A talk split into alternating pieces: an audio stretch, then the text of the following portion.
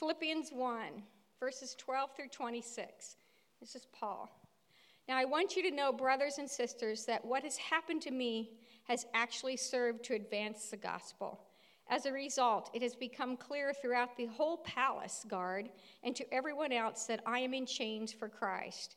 And because of my chains, most of the brothers and sisters have become confident in the Lord and dare all the more to proclaim the gospel without fear. It is true that some preach Christ out of envy and rivalry, but others out of goodwill. The latter do so out of love, knowing that I am put here for the defense of the gospel. The former preach Christ out of selfish, ambition, not sincerely, supposing that they can stir up trouble for me while I'm in chains. But what does that matter?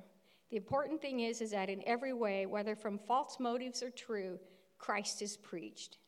And because of this, I rejoice. Yes, I will continue to rejoice, for I know that through your prayers and God's provision of the Spirit of Christ Jesus, what has happened to me will turn out for my deliverance. I eagerly expect and hope that I will in no way be ashamed, but will have sufficient courage, so that now, as Christ will be exalted in my body, whether by life or by death. For to me, to live is Christ, and to die is gain. If I am to go on living in this body, will this mean fruitful labor for me? Yet what shall I choose? I do not know. I am torn between the two. I desire to be departed and to be with Christ, which is far better. But it is more necessary for you that I remain in the body. Convinced of this, I know that I will remain and I will continue with all of you for the progress and joy in the faith, so that through my being and with you again, your boasting in Christ Jesus will abound on account of me. This is the word of the Lord.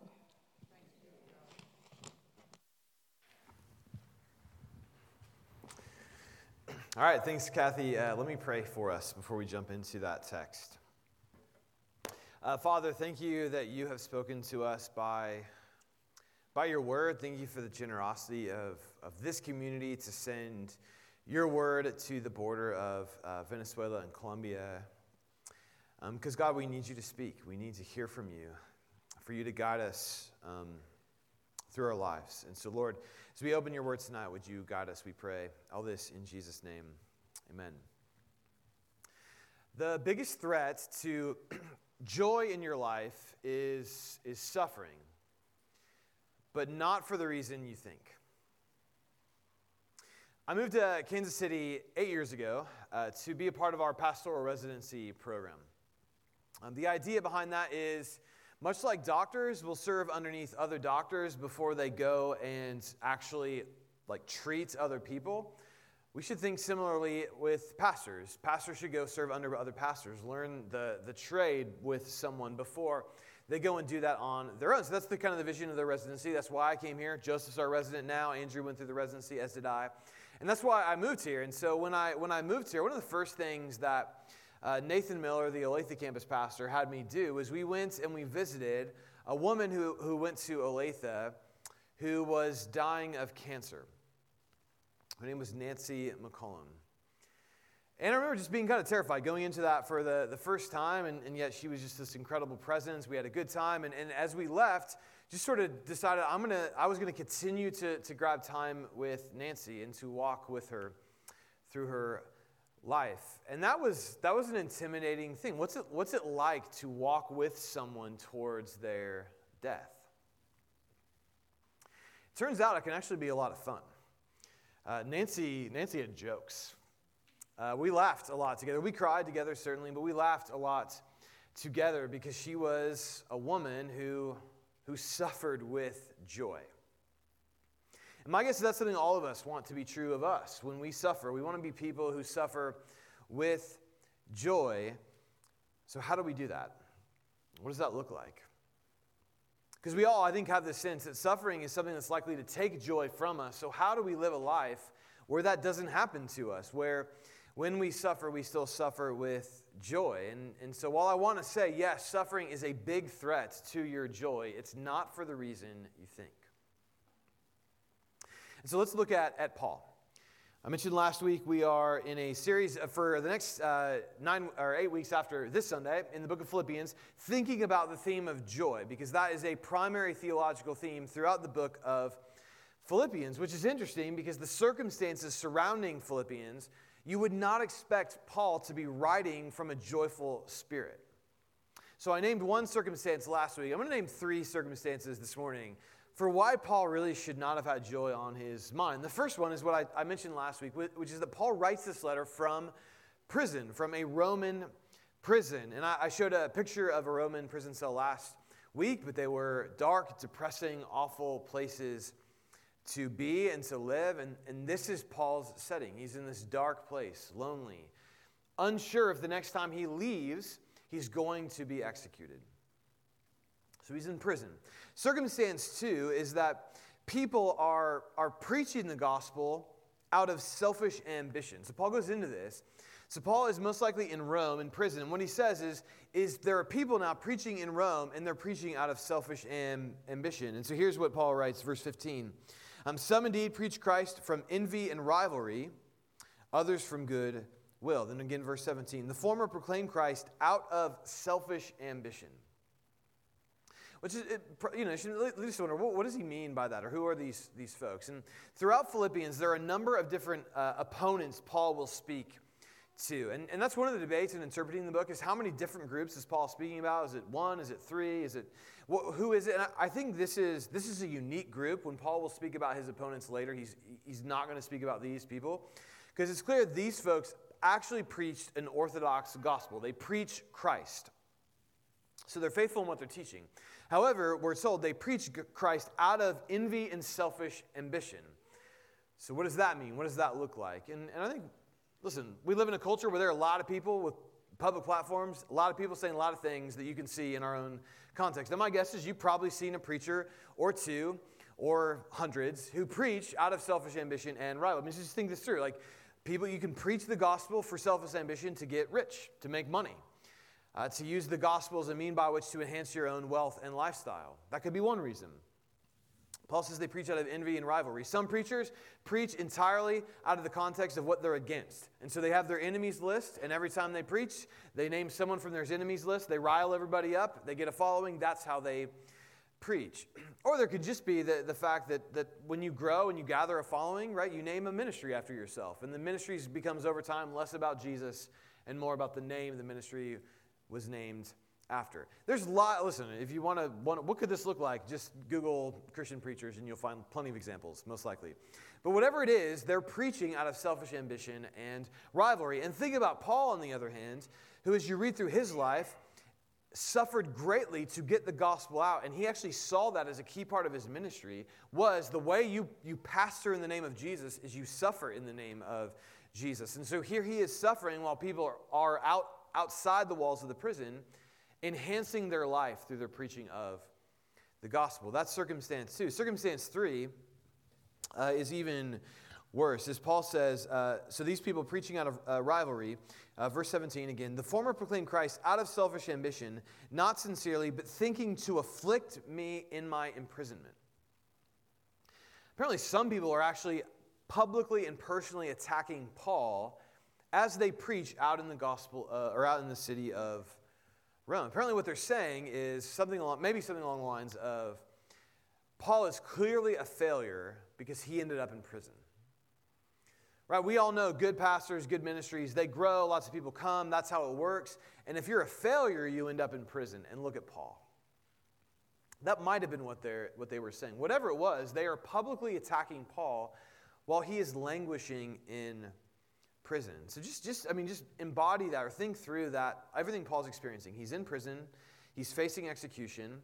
The church community that he's given his life for is actually, so there's some folks who are preaching out of, out of uh, capacity to enhance their own lives, and some of those folks are actually personally attacking him while he's languishing away in prison. And yet, suffering does not kill Paul's joy. Why not? And I want to go into why why not? Why, in particular, suffering is, is a threat to your joy, but not for the reason you're thinking. But I want to, I just want to, I want to do an aside where I just say, like, if, if you are, If you just got really bad news, or there was a, a couple here um, earlier today who had an intense death in their, their family, if that's where you are, the next five to six minutes of this sermon is not going to be particularly helpful to you. And you have total permission from me to just tune it out. If you got to get on Twitter, if you had an email you need to respond to, just do that. And then I'll let you know when you should listen again, because the next five to six minutes are not going to be helpful uh, to you in your current moments of life. So I told you, don't get mad at anything I say. The next, I told you not to listen to me. So, why does Paul not lose his, his joy? Um, well, I want to I want to say, or I want to pull a quote from a book Tim Keller wrote uh, called "Walking with God in Pain and Suffering," and it is it's one of the most offensive quotes I've ever read um, from anyone. Here's what he says. Sociologists and anthropologists have analyzed and compared the various ways that cultures train its members for grief, pain, and loss. And when this comparison is done, it's often noted that our own contemporary secular Western culture is one of the weakest and worst in history at doing so. Just you and I live in a culture that is one of the worst in history at preparing people to suffer. I mean, that's a pretty, it's a pretty intense thing to say. Why? Why is our culture so ill equipped to deal with suffering and pain?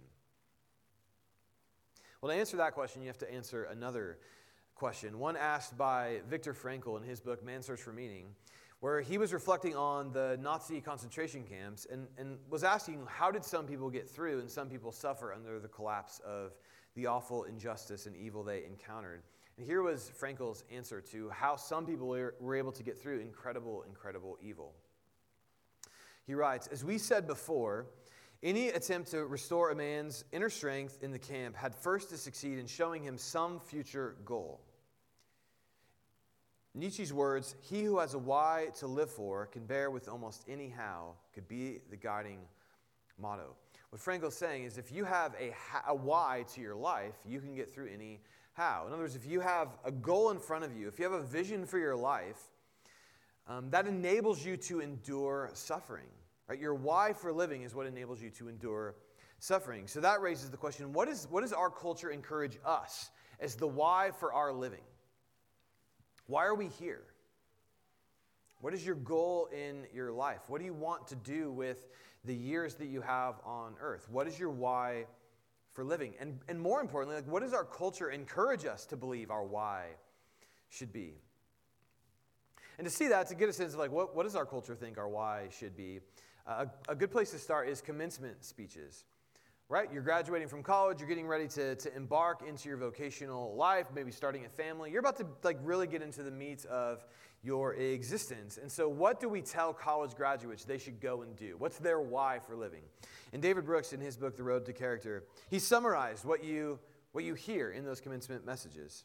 He said if you sample some of the commencement addresses being broadcast on C-SPAN these days, you see that many graduates are told follow your passion, chart your own course, march to the beat of your own drummer, follow your dreams, and find yourself. That our why to existence in the broader and Western secular culture is find what you want to do, what your passions are, and do those.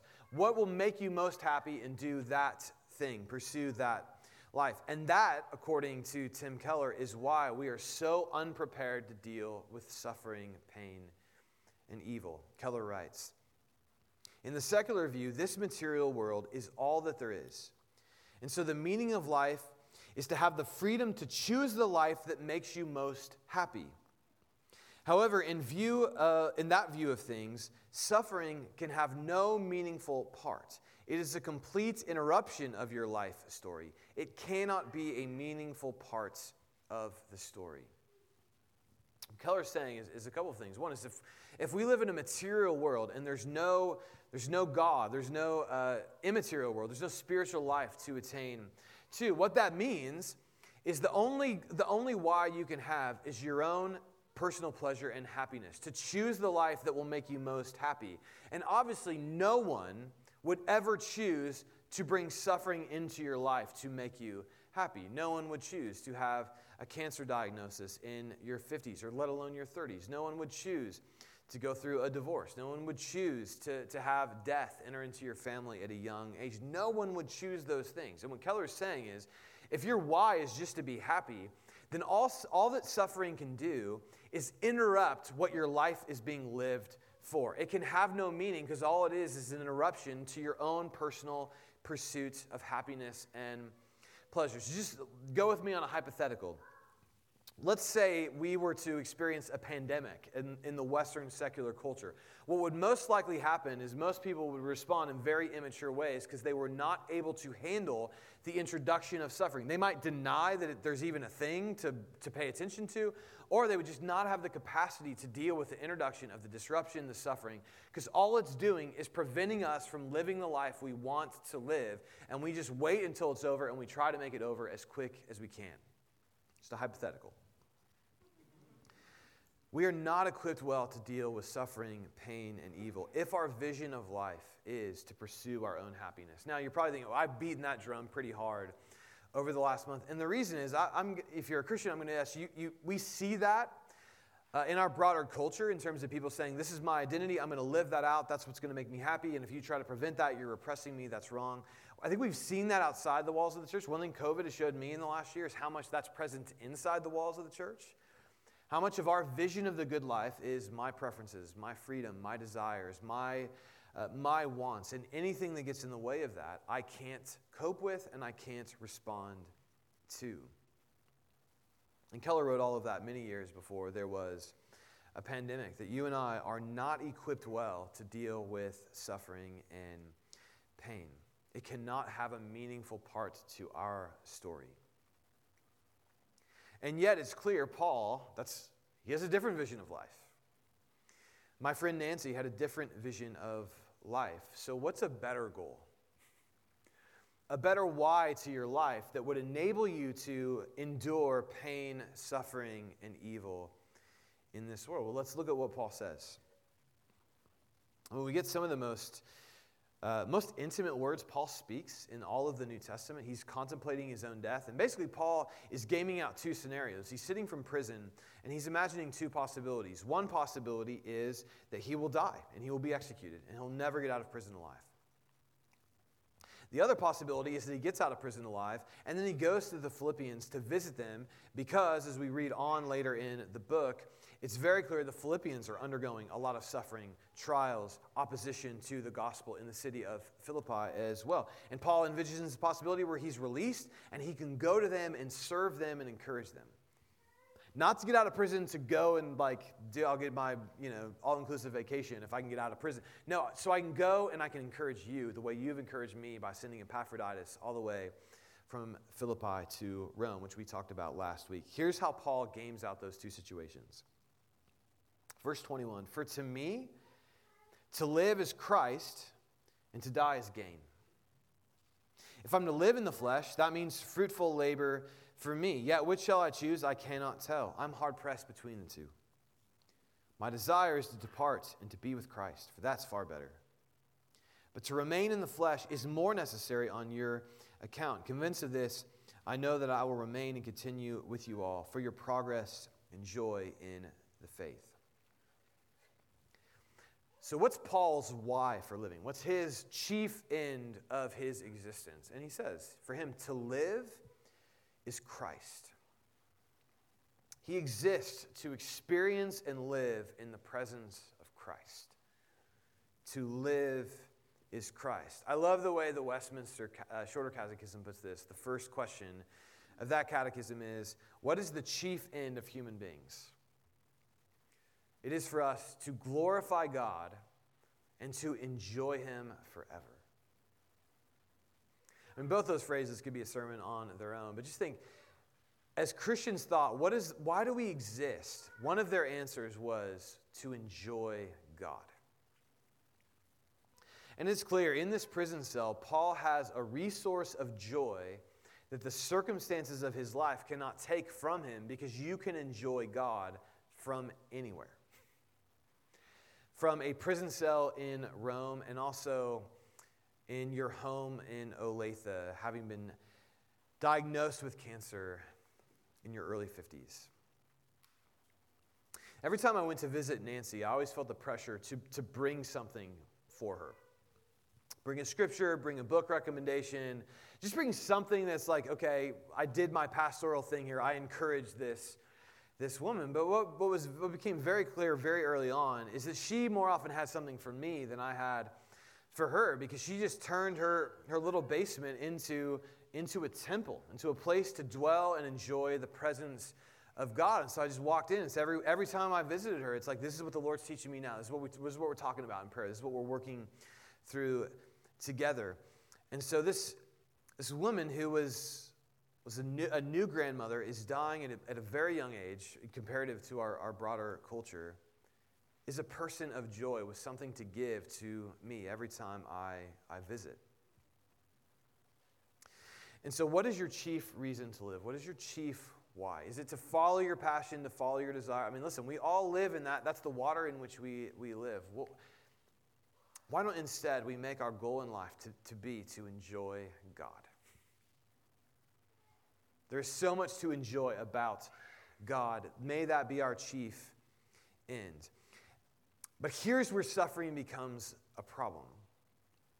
That I said suffering can kill your joy, but not for the reason you think. And the reason I say that, it's not because it's going to take away your circumstances or take away the happy life that you are trying to build for yourself. That's not why suffering can kill your joy, because your circumstances are not a very important, a very important factor at the end of the day in terms of your, your joy. But the reason why suffering can kill our joy is because it can kill our capacity to enjoy God.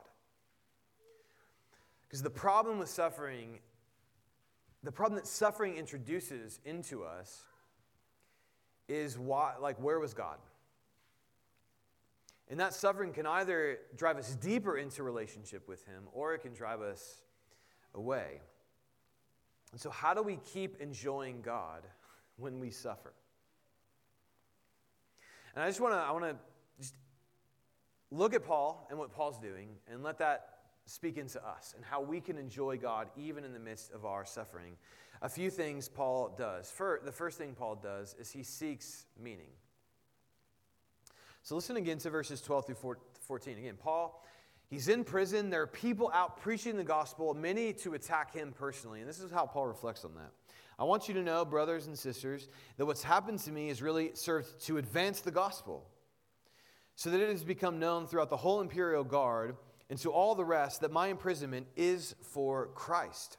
And most of the brothers and sisters have, having become confident in the Lord by my imprisonment, are much more bold to speak the word without fear. So Paul sees two things happening as he's in prison. First is that Christians throughout the city of Rome have become more emboldened to preach the gospel throughout the city of Rome. There's more people preaching the, godness, the gospel with boldness because Paul is in prison. And Paul's like, yeah, some of them are jerks, but I don't care because they're preaching the gospel, and I'm grateful for that. The second thing Paul says, that the meaning he makes out of his own suffering, is that the whole Praetorian Guard now knows that he's in chains because of Christ. They know the gospel. Because here's the thing to be in prison, there have to be people there to keep you in prison. And Paul's like, I have a captive audience to preach to because they have to be like, this is their job to sit here and to keep me in prison, and I'm going to preach the gospel to them.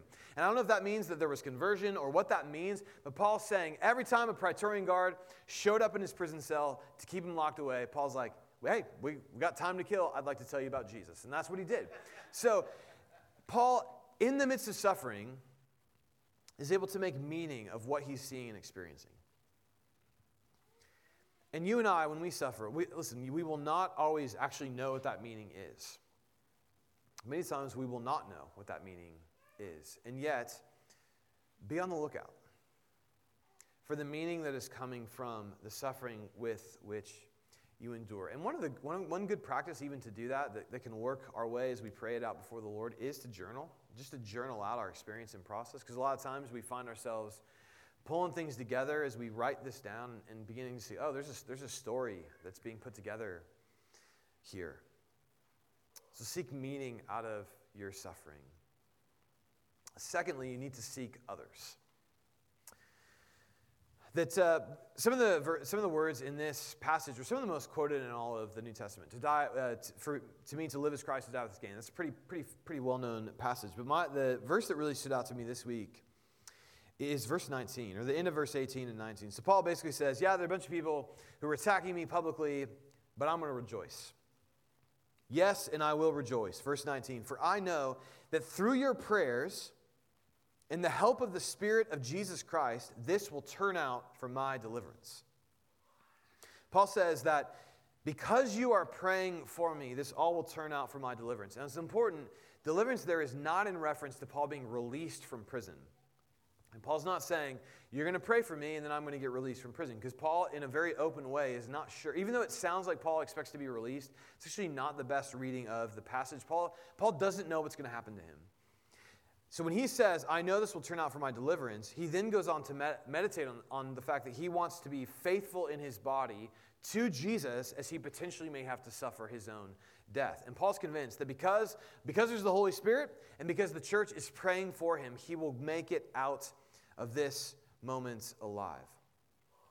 So go back last week, what I said our, our definition of joy for this series is going to be joy is when someone else is glad to be with me, when someone else's face lights up to see me. And so much of getting through suffering is just having other people who are with you in it. And it's clear, Paul knows, right? They sent Epaphroditus, this long journey from Philippi to Rome. It was very dangerous. Epaphroditus almost died on that journey. And Paul knows they are with him in his suffering. There are people praying for him. And Paul says, Because you're with me, I will get through this. And this is why I'm rejoicing. I rejoice, for I know that through your prayers and the help of the Spirit of Jesus Christ, this will turn out for my deliverance. So, reflecting on this theme of, of why we need others in the midst of our suffering as, as, as we, we try to recover from suffering and, and have joy in the midst of suffering, uh, Jim Wilder, in his book Rare Leadership, he writes this Joy is not a recipe for avoiding pain. That's Western secular culture. I'm going to pursue happiness, I'm going to avoid pain. That's not joy. Joy is not a recipe for avoiding pain. Joy is what enables us to suffer well. Joy assures us that we are never alone in our pain, and that those who share our suffering will show us how to remember who we are when things get bad. So, remember what I said last week, what Paul said to this church when he said, I am sure of this, that he who began a good work in you will bring it to completion at the day of Jesus Christ. That is, how, that is reminding us who we are in Christ. God has started a work in you, he will not give up on you, so therefore neither will I. Right? We're committed to one another because we believe who we are as Christians. We believe God starts a work in someone, he doesn't quit on them. And now Paul is saying, and I know you're not quitting on me. You're praying for me, for my deliverance.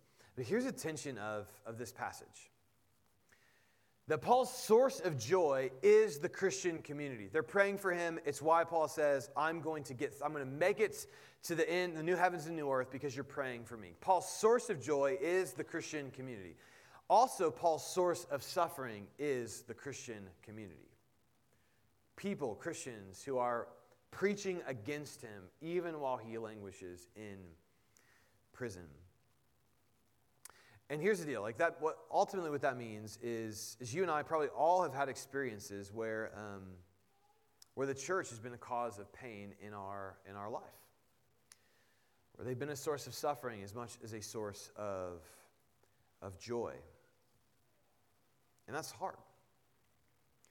And it's even one reason why I'm naming, I'm naming that here is to say one of the core reasons we exist as a church is not to call out the faults of other people where they are in sin. That is a part of our calling when people are in, in, in real sin, to call them back to the way of Jesus. But what works more effectively is actually when you call people back to their identity in Christ, who they are, who they're becoming. And so often Christians are known for, for dunking on people, what they get wrong, for their bad theology, for look at your life, you're not who you should be, which is often why churches are not places of joy. Why they're places of great harm to people um, why they cause suffering in people's lives. And I just want to say, for us as a community, I want to embody Paul's words to the Philippians that we believe about every person we're in community with here, every person in this room, if you're in a small group, in the small group, in a Bible study, and, and this is the fundamental belief we have about one another is that God started something in, in that person and he's going to finish it. And my role, my first and foremost role, is to pray for their deliverance. To pray they make it, to pray that God finishes the work in them. And when a church is like that, right, when you see someone then fall and the response isn't, Yeah, you did that again. That's who you are. That's, that's what you do. That's just, that's just your praise. Instead of responding in that way, it's like, no, no, no, no, no. God's going to finish the work He started in you. This is how you're going to look one day. And I'm committed to that with you. That ultimately, what enables joy through suffering is knowing there are people around you committed to you all the way to the end. And you see that Paul with the Philippians saying, When I get out of prison, if I get out of prison, I'm coming to encourage you, I'm coming to serve you. And the Philippians, we're going we're to encourage you, we're going to serve you in prison. When the church is like that, it's a place of joy. May we be like that. We need to seek others. And then, third and, and finally, the thing Paul does even through his, his suffering, is to continue to seek God even when he suffers. So keep seeking God. Uh, now, I've, I have never planted or grown anything in my entire life, so I'm about to use an agricultural metaphor. Some of you know far more about this, and you may think it's Tim, you didn't get this right. Want you know I got this from someone else, and it was so good, I'm going to try to use it, even though I've never grown anything in my entire life. So if you're like, this, Tim, you don't know what you're talking about, you're, that is correct. However, um, what I've heard about growing grapes is, is you can grow grapes by watering uh, the vines, watering the grapes, and giving them fake water, and you can grow grapes and uh, do what you do with, with grapes. But the best grapes you don't water, that you force the root system to go down and find deeper sources of nutrients, of water. Um, because when you do that, the deeper the roots go, the better the grapes taste, the better this is the evening crew, I can say this, the better wine that it gets made from those mature grapes. And it might, like if you're in a season of suffering where God feels dry and distance, and, and listen, the, the Bible speaks to that all over the place. But if you're in a, in, a, in a prolonged season of dryness from the presence of God, the reason might be He needs your roots to go down deeper because He intends to produce in something you can't yet produce. He's not going to give you fake water. He's not going to just make grapes. He, he intends to do something with you, and the roots are not deep enough yet. And, and listen, that's, that's hard medicine um, when you're in the midst of suffering. And that's why I just want to give you a verse. It's been a, a really important verse to me. And th- listen, this is I, my favorite is Jeremiah 29, but this, th- this line is throughout the Bible. Basically, if you seek God, He will see, he, you will find Him. So Jeremiah 29, 13, he, God is speaking to people who are in exile, they've undergone enormous suffering, they've been, their homes have been taken from them. And God says to them, When you come looking for me, you'll find me. And I, just, I believe that for you. If you don't believe that now, I just want you to know I believe that for you. If you keep looking, you'll find him. In fact, I think you'll actually find he's already found you, but keep looking let Him grow those roots deeper and deeper and deeper. So, what is your goal in life? Why are you here? What's, what do you want to spend your days doing? If you spend your days enjoying God, you can suffer through, through anything. The last time I saw uh, Nancy was at a, a, worship service for Shawnee a few weeks after we, we started. Her and her husband Reed moved to um, to Florida, and they came back to visit one time. And she wanted to come back to visit um, once we started Shawnee because she was so excited for, for us to, to launch out of Olathe. And, and after service, we connected, and we had this ongoing joke. We both, both Nancy and I, found it really weird when people lead worship without shoes or socks on, just in their bare feet. We're like, this, just put, some, put something on, right? Anything. Um, and so we'd always laugh about it. And she had found a church in Florida, because that's the Florida vibe, where uh, the preacher preached without shoes and socks on. And she's like, but it's, it's that good of a church, I'm willing to endure that awful reality. And we just, we just laughed in that moment, knowing, knowing very, very likely we may not see each other again.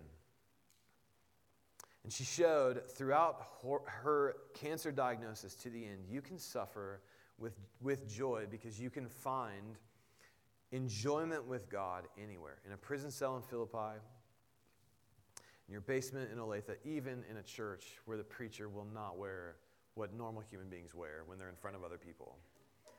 You can suffer anywhere. And yet, the, the reality is, there is this, this, like, there's death, right? That's the world in which you and I live. And so, if you're watching the documentary with, uh, on Ernest Hemingway, who had a tragic death himself, he wrote this to his friends All stories, if continued far enough, end in death. And he is no true storyteller who would keep that from you. And that's a lot of what we do in Western culture is we try to, we try to tuck death away, we try to hide it from one another. People die sometimes, right, away from public view. We want to, we want to keep it away from people. But the beauty of the Christian vision of joy is we don't, we don't hide from death.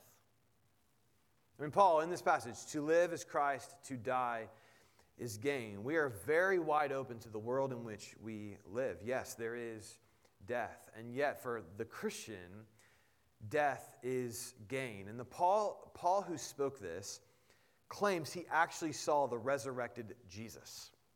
So this isn't just some guy saying like, ah, when I die, it gets better. He, Paul was either a deeply disturbed individual or he saw Jesus and he knows one day that the fellowship he began when he shone that bright light on me will be complete. So for me to die is gain. And throughout Philippians, and we'll talk more about this as we finish the series, Philipp, the hope of Philippians is not one day Jesus will come back, and when he comes back, then we can have joy. The message of the New Testament church was something has already happened. That the regime of death and suffering and brokenness was undone on the cross by Jesus, and it broke into our world a new reality, which is present. So you can experience the enjoyment of God right now because his, he is present in this world in a way that wasn't true pre resurrection.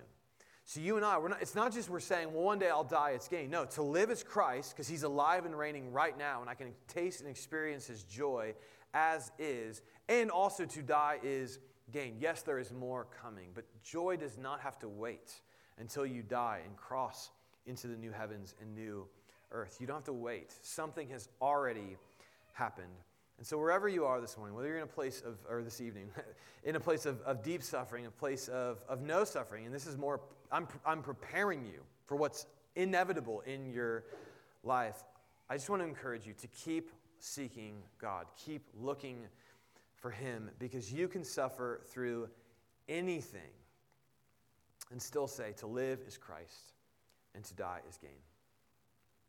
Let's pray.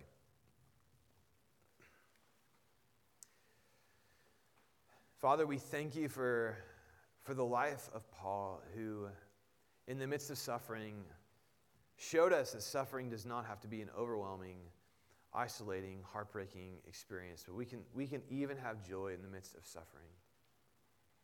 And so, Father, would you, would you just speak what we needed to hear this evening? We're all, some of us have suffered deeply. We're in a season. Some of us, we've never suffered. Some of us, there's just a lot going on. And God, would you just meet us in this space and speak what we need to hear? I pray. In Jesus' name, amen.